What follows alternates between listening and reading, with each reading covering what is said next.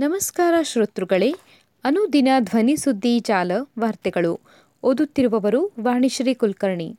November ಮೂವತ್ತು, ಬುಧವಾರದ ರಾತ್ರಿಯ ವಾರ್ತೆಗಳ ಮುಖ್ಯಾಂಶಗಳು. ಶಿಕ್ಷಣ ತಜ್ಞರನ್ನು ಕುಲಾಧಿಪತಿಯನ್ನಾಗಿ ನೇಮಿಸುವ ಕರಡು ಮಸೂದೆಗೆ ಒಪ್ಪಿಗೆ. ಗುರುವಾರದಿಂದ ಕನ್ನಡ ರಥ ಜಾಥಾಕ್ಕೆ ಚಾಲನೆ. ಸ್ವತಂತ್ರ ದೇವಾಲಯಗಳ ನಿರ್ವಹಣೆಗೆ ಕಾನೂನು ಅಗತ್ಯ. ಸೋಂದಾ ಸ್ವರ್ಣವಲ್ಲಿ ಮಠದ ಸ್ವಾಮೀಜಿ ಒತ್ತಾಯ. ರಾಜ್ಯದಲ್ಲಿ ಮದ್ಯದಿಂದ ಆದಾಯ ರೂಪಾಯಿ ಮೂವತ್ತು ಸಾವಿರ ಕೋಟಿ. ಸಚಿವ ಕೆ. ಗೋಪಾಲಯ್ಯ. ವಾರ್ತೆಗಳ ವಿವರ. ಶಿಕ್ಷಣ ತಜ್ಞರನ್ನು ಕುಲಾಧಿಪತಿಯನ್ನಾಗಿ ನೇಮಿಸುವ ಕರಡು ಮಸೂದೆಗೆ ಒಪ್ಪಿಗೆ. ರಾಜ್ಯದಲ್ಲಿರುವ ವಿಶ್ವವಿದ್ಯಾಲಯಗಳಿಗೆ ರಾಜ್ಯಪಾಲರ ಬದಲು ಉತ್ತಮ ಶಿಕ್ಷಣ ತಜ್ಞರನ್ನು ಕುಲಾಧಿಪತಿಯನ್ನಾಗಿ ನೇಮಿಸುವ ಮಸೂದೆಯನ್ನು ಡಿಸೆಂಬರ್ ಐದರಿಂದ ಪ್ರಾರಂಭವಾಗಲಿರುವ ವಿಧಾನಸಭೆ ಅಧಿವೇಶನದಲ್ಲಿ ಮಂಡಿಸಲು ಕೇರಳ ಸರ್ಕಾರ ಬುಧವಾರ ನಿರ್ಧರಿಸಿದೆ. ಕುಲಪತಿಗಳ ನೇಮಕ ಕುರಿತು ರಾಜ್ಯದಲ್ಲಾಗುತ್ತಿರುವ ಬೆಳವಣಿಗೆಯ ಹಿನ್ನೆಲೆಯಲ್ಲಿ ಸರ್ಕಾರ ಈ ನಿರ್ಧಾರ ಮಾಡಿದೆ. ಮುಖ್ಯಮಂತ್ರಿ ಪಿಣರಾಯಿ ರಾಜನ್ ಅವರ ಅಧ್ಯಕ್ಷತೆಯಲ್ಲಿ ನಡೆದ ಸಂಪುಟ ಸಭೆಯಲ್ಲಿ ಶಿಕ್ಷಣ ತಜ್ಞರನ್ನು ನೇಮಿಸುವ ಕರಡು ಮಸೂದೆಗೆ ಒಪ್ಪಿಗೆ ದೊರಕಿದೆ ಎಂದು ಸರ್ಕಾರದ ಮೂಲಗಳು ತಿಳಿಸಿವೆ. ಗುರುವಾರದಿಂದ ಕನ್ನಡ ರಥ ಜಾಥಾಕ್ಕೆ ಚಾಲನೆ. ಎಂಬತ್ತಾರನೇ ಅಖಿಲ ಭಾರತ ಕನ್ನಡ ಸಾಹಿತ್ಯ ಸಮ್ಮೇಳನದ ಪೂರ್ವಭಾವಿಯಾಗಿ ಕನ್ನಡ ಜ್ಯೋತಿ ಹೊತ್ತ ಕನ್ನಡ ರಥದ ಜಾಥಾಗೆ ಗುರುವಾರ ಬೆಳಿಗ್ಗೆ ಹತ್ತು ಗಂಟೆಗೆ ಚಾಲನೆ ಸಿಗಲಿದೆ ಎಂದು ಕನ್ನಡ ಸಾಹಿತ್ಯ ಪರಿಷತ್ತು ತಿಳಿಸಿದೆ. ಎರಡು ಸಾವಿರದ ಇಪ್ಪತ್ತ್ಮೂರು ಜನವರಿ ಆರು, ಏಳು ಮತ್ತು ಎಂಟರಂದು ಹಾವೇರಿಯಲ್ಲಿ ಸಾಹಿತ್ಯ ಸಮ್ಮೇಳನ ಹಮ್ಮಿಕೊಳ್ಳಲಾಗಿದೆ. ಉತ್ತರ ಕನ್ನಡ ಜಿಲ್ಲೆಯ ಸಿದ್ದಾಪುರದ ಭುವನಗಿರಿಯಲ್ಲಿರುವ ಭುವನೇಶ್ವರಿ ದೇವಾಲಯದಲ್ಲಿ ದೇವಿಗೆ ಪೂಜೆ ಸಲ್ಲಿಸುವ ಮೂಲಕ ರಥಕ್ಕೆ ಚಾಲನೆ ನೀಡಲಾಗುತ್ತದೆ. ಭುವನಗಿರಿಯಿಂದ ಹೊರಟ ಕನ್ನಡ ರಥದ ಜಾಥಾ ರಾಜ್ಯದ ವಿವಿಧ ಭಾಗಗಳಲ್ಲಿ ಹಾಗೂ ಹಾವೇರಿ ಜಿಲ್ಲೆಯ ಎಲ್ಲ ತಾಲೂಕುಗಳಲ್ಲಿ ಸಂಚರಿಸಲಿದೆ. ಸಮ್ಮೇಳನಾಧ್ಯಕ್ಷರ ಮೆರವಣಿಗೆಯಲ್ಲಿಯೂ ಈ ರಥ ಪಾಲ್ಗೊಳ್ಳಲಿದೆ. ಈ ರಥದಲ್ಲಿನ ಜ್ಯೋತಿಯಿಂದಲೇ ಮುಖ್ಯಮಂತ್ರಿ ಬಸವರಾಜ ಬೊಮ್ಮಾಯಿ ಅವರು ಸಮ್ಮೇಳನ ಉದ್ಘಾಟಿಸುತ್ತಾರೆ ಎಂದು ಕರ್ನಾಟಕ ಸಾಹಿತ್ಯ ಪರಿಷತ್ ಅಧ್ಯಕ್ಷ ಮಹೇಶ್ ಜೋಶಿ ತಿಳಿಸಿದ್ದಾರೆ. ಕವಿ ದೊಡ್ಡರಂಗೇಗೌಡ ಅವರ ಅಧ್ಯಕ್ಷತೆಯಲ್ಲಿ ಸಮ್ಮೇಳನ ನಡೆಯಲಿದೆ. ಕನ್ನಡ ಸಾಹಿತ್ಯ ಪರಿಷತ್ತು ಇತಿಹಾಸದಲ್ಲಿಯೇ ಮೊದಲ ಬಾರಿಗೆ ಕನ್ನಡ ಜ್ಯೋತಿಯನ್ನು ಹೊತ್ತ ಕನ್ನಡದ ಸ್ವಾಭಿಮಾನದ ಸಂಕೇತವಾದ ಕನ್ನಡ ರಥದ ಜಾಥಾವನ್ನು ಹಮ್ಮಿಕೊಳ್ಳುವ ಮೂಲಕ ಹೊಸ ಪರಂಪರೆಗೆ ನಾಂದಿ ಹಾಡಲಾಗುತ್ತಿದೆ. ಸ್ವತಂತ್ರ ದೇವಾಲಯಗಳ ನಿರ್ವಹಣೆಗೆ ಕಾನೂನು ಅಗತ್ಯ. ಸೋಂದಾ ಸ್ವರ್ಣವಲ್ಲಿ ಮಠದ ಸ್ವಾಮೀಜಿ ಒತ್ತಾಯ.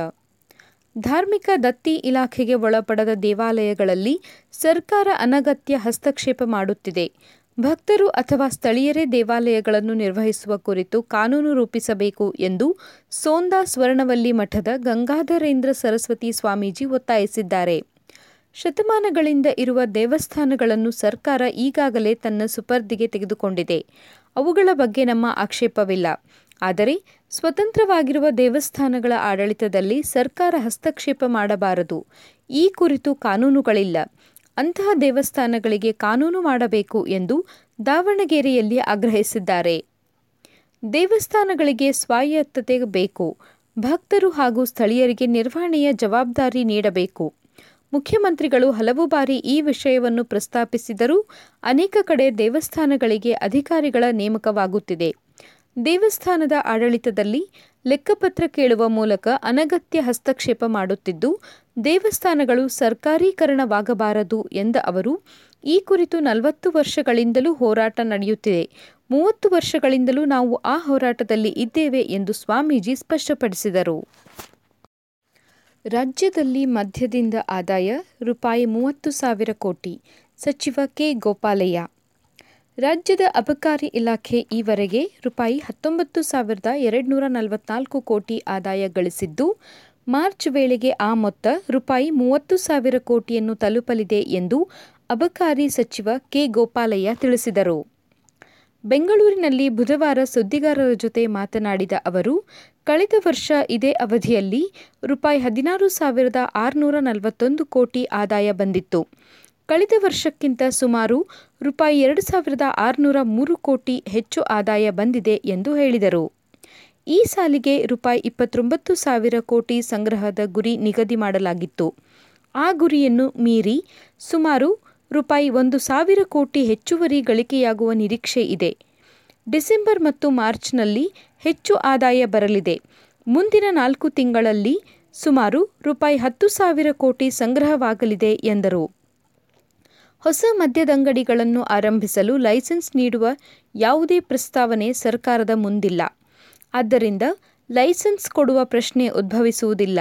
ಅಲ್ಲದೆ, ರಾಜ್ಯದಲ್ಲಿ ಕಳ್ಳಭಟ್ಟಿ ಮತ್ತು ಅಕ್ರಮ ಮದ್ಯ ಮಾರಾಟವನ್ನು ಮಟ್ಟ ಹಾಕಿದ್ದೇವೆ ಎಂದು ಅವರು ಪ್ರಶ್ನೆಯೊಂದಕ್ಕೆ ಉತ್ತರಿಸಿದರು. ಸುದ್ದಿ ಸಂಪಾದಕರು ಗಣೇಶ್ ಇನಾಮ್ದಾರ್.